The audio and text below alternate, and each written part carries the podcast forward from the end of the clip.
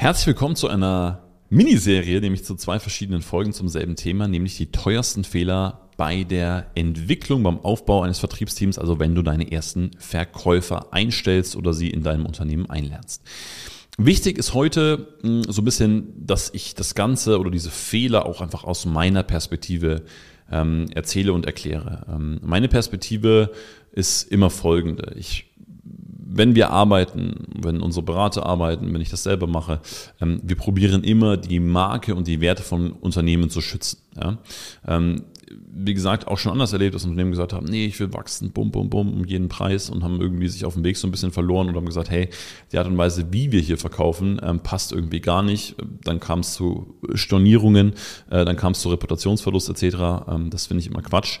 Also ähm, die Fehler sind aus meiner Sicht auch sehr darauf ausgelegt, wird die Marke und werden die Werte des Unternehmens geschützt. Meine Sicht ist auch, dass eine gewisse Transparenz und Ehrlichkeit in der ganzen Sache drin ist, weil Einspruch in unserer Company, das Ergebnis lügt nie. Ja, das Ergebnis, was wir eben haben, haben wir, weil wir davor gewisse Dinge gemacht haben. Und ähm, was auch immer meine Perspektive ist, ist, dass ich grundsätzlich Menschen vertraue. Ich vertraue zum Beispiel auch Menschen mehr als Computern. Ähm, das mag eine Eigenart sein, ähm, ist aber natürlich in der Arbeit mit Menschen und auch gerade in der Unternehmensberatung für mich essentiell. Okay, kommen wir jetzt zu Teil 1, also zu den fünf größten Fehlern, bevor wir zu Teil 2 kommen, den anderen fünf größten Fehlern beim Aufbau, bei der Entwicklung eines Vertriebsteams, beziehungsweise wenn du sagst, ich möchte meinen Verkauf abgeben, sodass das jemand anders macht. Also, ähm, erstes Thema ähm, oder erster großer Fehler ist Bauchgefühlquoten zu haben. Okay, also du hast in irgendeiner Form Quote und ähm, mal angenommen, dass du zum Beispiel eine Abschlussquote, die liegt bei 15 Prozent und dann hörst du von irgendjemandem was, der sagt, nein, du brauchst 80 Prozent und denkst dir, hey, das ist total scheiße. Hätte es aber genau sein können, dass jemand hast, der sagt, hey, ich habe 5% und du sagst, boah, nee, super, da sind wir total gut unterwegs. Genauso wie bei allen anderen Kennzahlen und Quoten, die in deinem Vertriebsteam einfach unterwegs sind. Ähm, Bauchgefühlquoten, und das kann auch sowas sein wie, nee, der ist total nett, der macht es ja super. Ähm, ist zwar ganz schön und ist eine, eine Sicht der Dinge, natürlich sich emotional zu, zu überlegen, wo passt das ganze Thema. Ähm, nichtsdestotrotz gibt es auch immer gewisse Kennzahlen, die einfach die Performance von ähm, einem Verkäufer oder einer Verkäuferin ähm, relativ einfach aussagen. Das heißt, wenn du ähm, das Gefühl hast, es stimmt irgendwas nicht, aber du denkst, nee, das ist ja so nett und so weiter, kann es halt sehr, sehr oft vorkommen, ähm, dass dir da etwas vorgelogen wird. Ähm, ich hatte da mal eine Story ähm, äh, von einem Kumpel von mir, der hat mir das erzählt, ähm, ähm, wo, wo ihn ähm, Geschäftspartner erzählt hat, ah nee, es läuft total super und alles wunderbar und dann hat er sich schon gewundert, gefragt, wie meinst du das total super? Ja, nee, wir sind, wir sind umsatzmäßig super gut unterwegs und in diesem Fall gab es da gewisse Benchmarks und er wusste, dass die sind umsatzmäßig nicht gut unterwegs. Er hat gesagt, nee, ist ein super Mitarbeiter und er macht einen tollen Job und er nimmt mir die Arbeit ab und überhaupt, der performt total geil. Und dann hat der Kollege sich die, die Kennzahlen angeschaut und gesagt, ähm, lad ihn noch ins Kino ein. Ich dachte, wie meinst du das jetzt? Ja, lad ihn noch ins Kino ein. Ja, wie meinst du das? Sagt er, ihr, ihr könnt ein Date machen und euch gemeinsam einen Film anschauen, aber ähm, ein Arbeitsverhältnis ist es nicht unbedingt, weil der Typ verarscht dich von vorne bis hinten.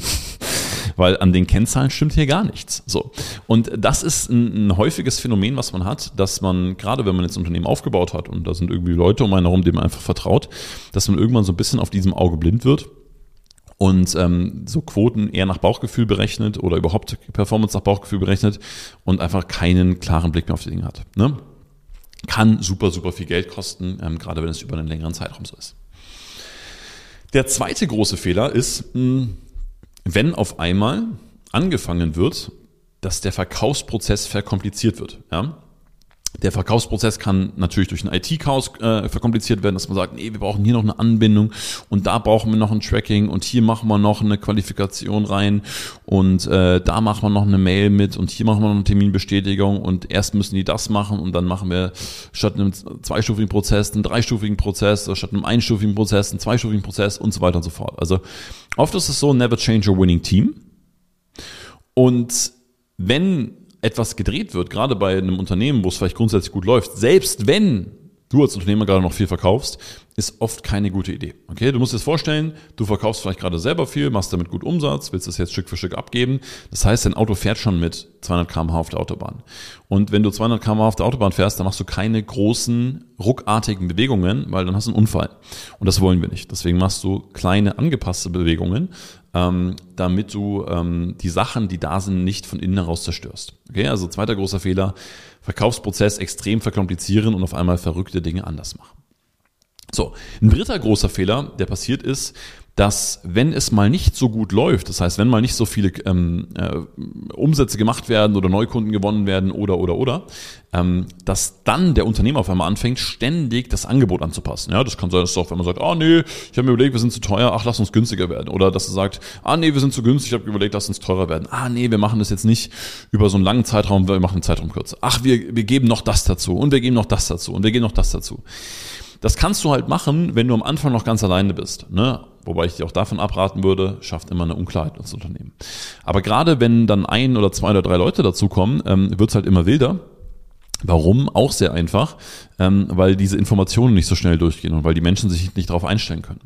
Das heißt, dritter großer Fehler, wenn du mal das Gefühl hast, es läuft nicht so, bitte, bitte, was du nicht machst, ist, dass du ständig irgendwas veränderst und ständig irgendwas anpasst, sondern wenn einmal sauber, ruhig orientiert und weiter geht's. Der vierte große Fehler ist, dass man interne Mitarbeiter und auch Kunden von sich als potenzieller Verkäufer missachtet. Ja? Also ähm, es gibt eigentlich kein Team, mit dem wir arbeiten, was wir betreuen, wo jemand, der davor nicht etwas anderes im Unternehmen gemacht hat, dann zum Verkäufer geworden ist. Ich bin da mal großer Fan davon. Bei Menschen, die grundsätzlich committed sind und sich mit dem Unternehmen identifizieren können und da richtig Lust drauf haben, wenn die trainiert werden und ein bisschen eine Form gegeben wird, Struktur gegeben wird, ähm, performen die super gut, genauso wie zufriedene Kunden. Also da kannst du mit, mit, mit beiden Sachen kannst du super gut arbeiten. Ähm, und deswegen würde ich das auch dringend empfehlen und dringend ans Herz legen. Wie gesagt, großer Fehler ist oft zu sagen, oh nee, ich hole mir irgendjemand von außen, nee, der hat gesagt, der verkauft total gut, nee, der hat voll die krassen Quoten, hey, der hat mir die und die Uhr gezeigt, deswegen ist der so und so drauf. Ähm, ich persönlich rate davon ab.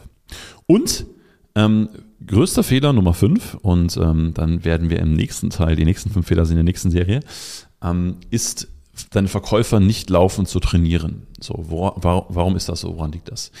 Natürlich ist es so, dass sich ein Markt verändert. Es verändern sich Kunden, ähm, Verkäufer verändern sich und Verkäufer dürfen sich mit allem einfach laufend weiterentwickeln. Und gerade wenn du sagst, Mensch, die sind für das Lebensblut meines Unternehmens verantwortlich, ja, die sind dafür verantwortlich, dass äh, Blut durch unsere Adern fließt, dass unser Cashflow einfach unterwegs ist, ähm, ist es mit die entscheidendste Position im Unternehmen überhaupt. Von daher sollten diese Menschen, die das für dich machen oder dann für dich Stück für Stück den Vertrieb übernehmen, definitiv gut trainiert werden, gut ausgebildet werden und ähm, auch laufend einfach besser gemacht werden. Es ist einfach eine Pflege, ja, wie du deine Kernsysteme eben pflegst und schaust, dass alles funktioniert. Also beispielsweise dein Körper, den lässt du ja auch nicht verfetten oder einfach mal so laufen, ähm, den trainierst du auch laufen, ja. Und genauso sind deine Verkäufer in deinem Unternehmen so unfassbar wichtig, weil sie eben für deinen Cashflow verantwortlich sind, ähm, dass das unumgänglich ist, dass du hier laufend mit ihnen trainierst. Alright. Sehr schön. Dann vielen, vielen Dank, dass du bei Part 1 heute dabei warst, was die teuersten Fehler sind, wenn ich einen Verkäufer einstellen möchte oder ein Vertriebsteam aufbauen möchte. Ähm, ich freue mich sehr, wenn dir die Folge gefallen hat. Ähm, lass gerne mal eine Bewertung da. Und wenn du sagst, hey, ich bin gerade an dem Punkt, dass ich mir vorstellen könnte, ich gebe Verkauf ein bisschen bei mir ab ähm, und ich muss auch, weil sonst kann ich nicht wachsen, ähm, dann melde dich super gerne bei uns. Ähm, Link ist wie immer unten in der Bio oder einfach ähm, unter einfachumsatz.com. Schön, dass du dabei warst. Mein Name ist Lauri Kult und ähm, ich freue mich, wenn wir uns im Teil 2 der Folge sehen.